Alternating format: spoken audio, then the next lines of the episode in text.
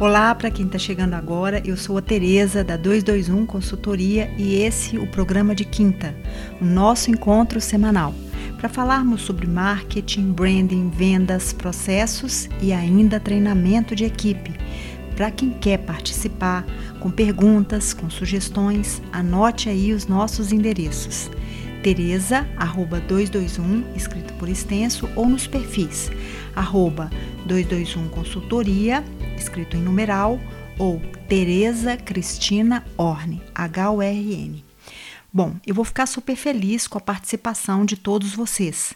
Inclusive, pessoal, eu quero dizer o seguinte: a gente deu uma pequena pausa nas perguntas, né? E digo até com relação a essa participação mais intensiva das pessoas que continuam nos mandando, mas eu peço a vocês que aguardem um pouco, porque nesse momento, como a gente havia combinado, a gente está tratando só dos temas relacionados ao impacto da crise aberta pelo Covid-19, como a gente havia combinado. E hoje, pessoal, eu quero tratar de um tema muito importante: como fica o negócio da moda pós-Covid? Bem, a primeira coisa que eu quero dizer a vocês é que o mercado da moda já vinha sendo muito criticado há tempo, né? É, na verdade, a nossa indústria é uma das mais poluentes do planeta e ainda estimula muito de forma muito ostensiva o consumo. Só para a gente ter uma ideia da dimensão da produção do segmento no mundo todo, foram produzidos o ano passado 114 bilhões de peças. Pessoal, tentem imaginar esse volume, é muito grande. E segundo o Fashion Revolution, é, o consumo de roupas ele produz 1,5 toneladas de CO2 por família por ano. Isso é um volume muito alto, o equivalente a dirigir 6 mil carros. Então, a proporção é muito alta para o volume de emissão de gases, para o volume de lixo produzido, enfim, é uma poluição muito extensa. Então, a crise aberta pelo novo coronavírus, ele vem sendo descrito, pessoal, como um acelerador de futuros que leva pessoas, que leva empresas, que leva segmentos inteiros a implementar em meses mudanças que estavam sendo pensadas na proporção de anos. E é claro, a importância dessa transformação é gigante, porque ela está sendo reconhecida como o divisor de águas, né? um ACDC ou o início também do século XXI como aconteceu com a Primeira Guerra Mundial, que foi considerada o marco de início do século XX. Bem, a pandemia, pessoal, só para a gente também ter a dimensão dos números, é, colocou mais de 5 bilhões de pessoas fora dos, dos seus postos de trabalho, paradas em casa. Então, isso é um volume muito grande de paralisações. Então, se a gente pensa no nosso segmento, isso significa desfiles cancelados, produções suspensas, todo o varejo físico fechado. Então, todo esse cenário, somado a novos comportamentos e a mudança de hábito, faz a gente perceber que a mudança será muito grande. Na verdade, é como se a gente estivesse dando um reset, né? Sobretudo no que se refere a comportamentos, a relação do consumo, nossa com o consumo, e também ao posicionamento das marcas.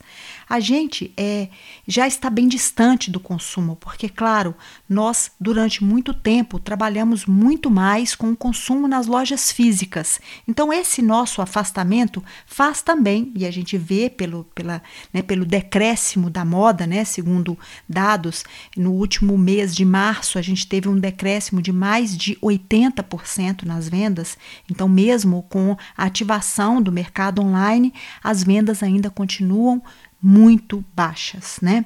Então, obviamente, isso, como eu disse, nos distancia. Então, as lojas fechadas nos distancia do consumo. E isso nos faz perceber que muito daquilo que a gente comprava, que era incentivado ao consumo, a gente de fato não precisa. Então, claro, pessoal, a gente sabe que nada será como antes, porque nós também já não somos os mesmos. A gente está vivendo de uma forma diferente. E isso, claro, afeta a nossa forma de ver o mundo e a nossa forma de consumir. muitas mudanças que a gente já vinha percebendo e que, como eu disse, estão sendo aceleradas, né? O Covid teve essa, essa dimensão de um acelerador de futuros. Então, mudanças como trabalho remoto, educação à distância e essa busca pela sustentabilidade, tanto no que diz respeito ao social como também ao ambiental, estão sendo aceleradas. É, então, aquela ideia de consumo pelo consumo, de ostentação, de quantidade e de descarte passam a ser questionadas. Todos nós passamos a nos interagir cada vez mais com produtos e serviços que consumimos e o papel das marcas nesse novo momento. Então, todas essas questões passam a ser importantes para nós e a gente começa a questionar sobre um consumo desenfreado. A moda, ela que para muitos, né, estava fora de moda por exatamente por esse posicionamento, passa agora a ser questionada. Será que a gente precisa comprar tanto? Será o que, que acontece com tudo aquilo que a gente descarta? Para onde vai todo esse lixo? A gente tem feito uma reflexão muito grande a respeito desse tema, né? tanto nas postagens que fazemos nas redes sociais, no Instagram, como também aqui no Spotify. Se você ainda não ouviu os episódios sobre a sustentabilidade, eu peço que ouça. Né? É claro que essas reflexões são de suma importância, mas eu quero aqui também falar sobre outras tendências que também já estavam em curso e que vão se manter de forma expressiva. Da mesma forma que eu fiz fiz referências lá atrás, ao ensino à distância, ao trabalho remoto. Eu quero também fazer referência a outros, a outras formas de, de consumo que já estavam é, dentro de um processo de crescimento e que com certeza vão se avolumar agora. Eu acredito, pessoal, que muitos consumidores vão perceber, e como eu já disse, que muita coisa que tem no seu guarda-roupa eles não precisam e vão querer se livrar desse supérfluo.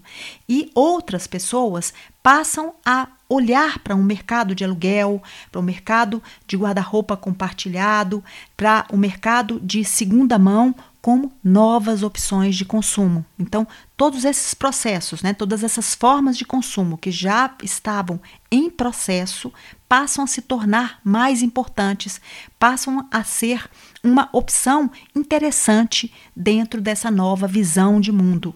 Então, o que eu quero dizer quando eu falo como será o futuro da moda, o futuro da moda é de um consumidor com uma visão de mundo diferenciada. Então, as marcas precisam se posicionar, os negócios da moda precisam se estruturar de um jeito diferente.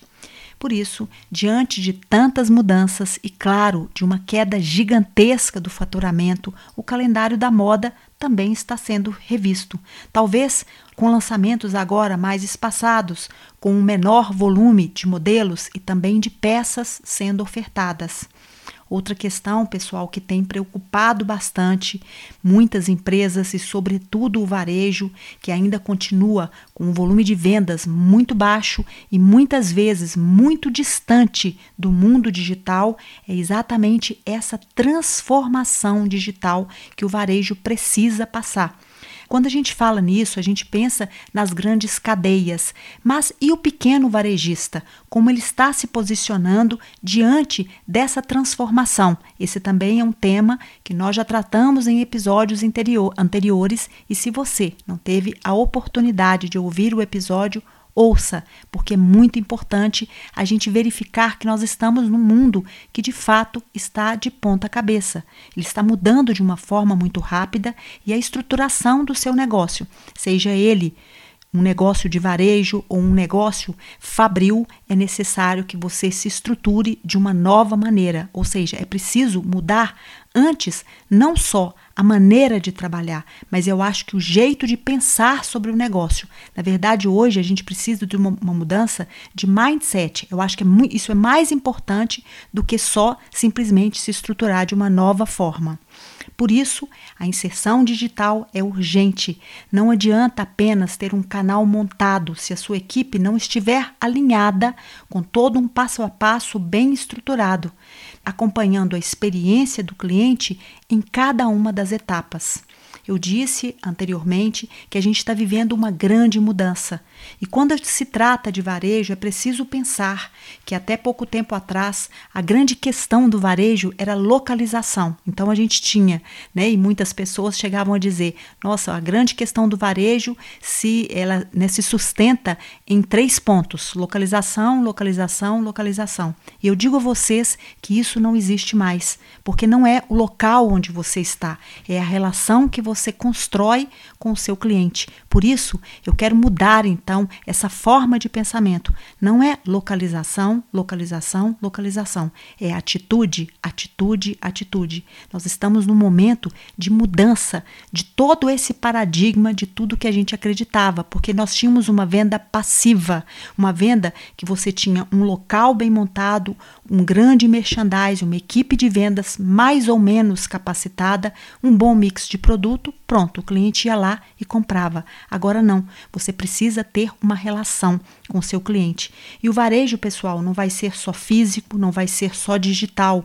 Ele é uma mistura de todas essas coisas: de físico, de digital, de omnichannel, de experiência, de um bom mix de produto e de um trabalho continuado da sua equipe. O nosso dia a dia, seja nas lojas ou nas empresas, vai ser pautado de uma forma diferente. Além disso, nós temos hoje a necessidade de normas rígidas de higiene. Nós vamos estar preocupados, pessoal, quando o varejo reabrir de novo, com nossa saúde, nosso bem-estar e, claro, com uma atitude diferenciada, com o impacto que nós vamos causar nas pessoas e na sociedade. Pense, nós estaremos diante de um consumidor completamente novo. Eu quero hoje, pessoal, fazer um questionamento a você.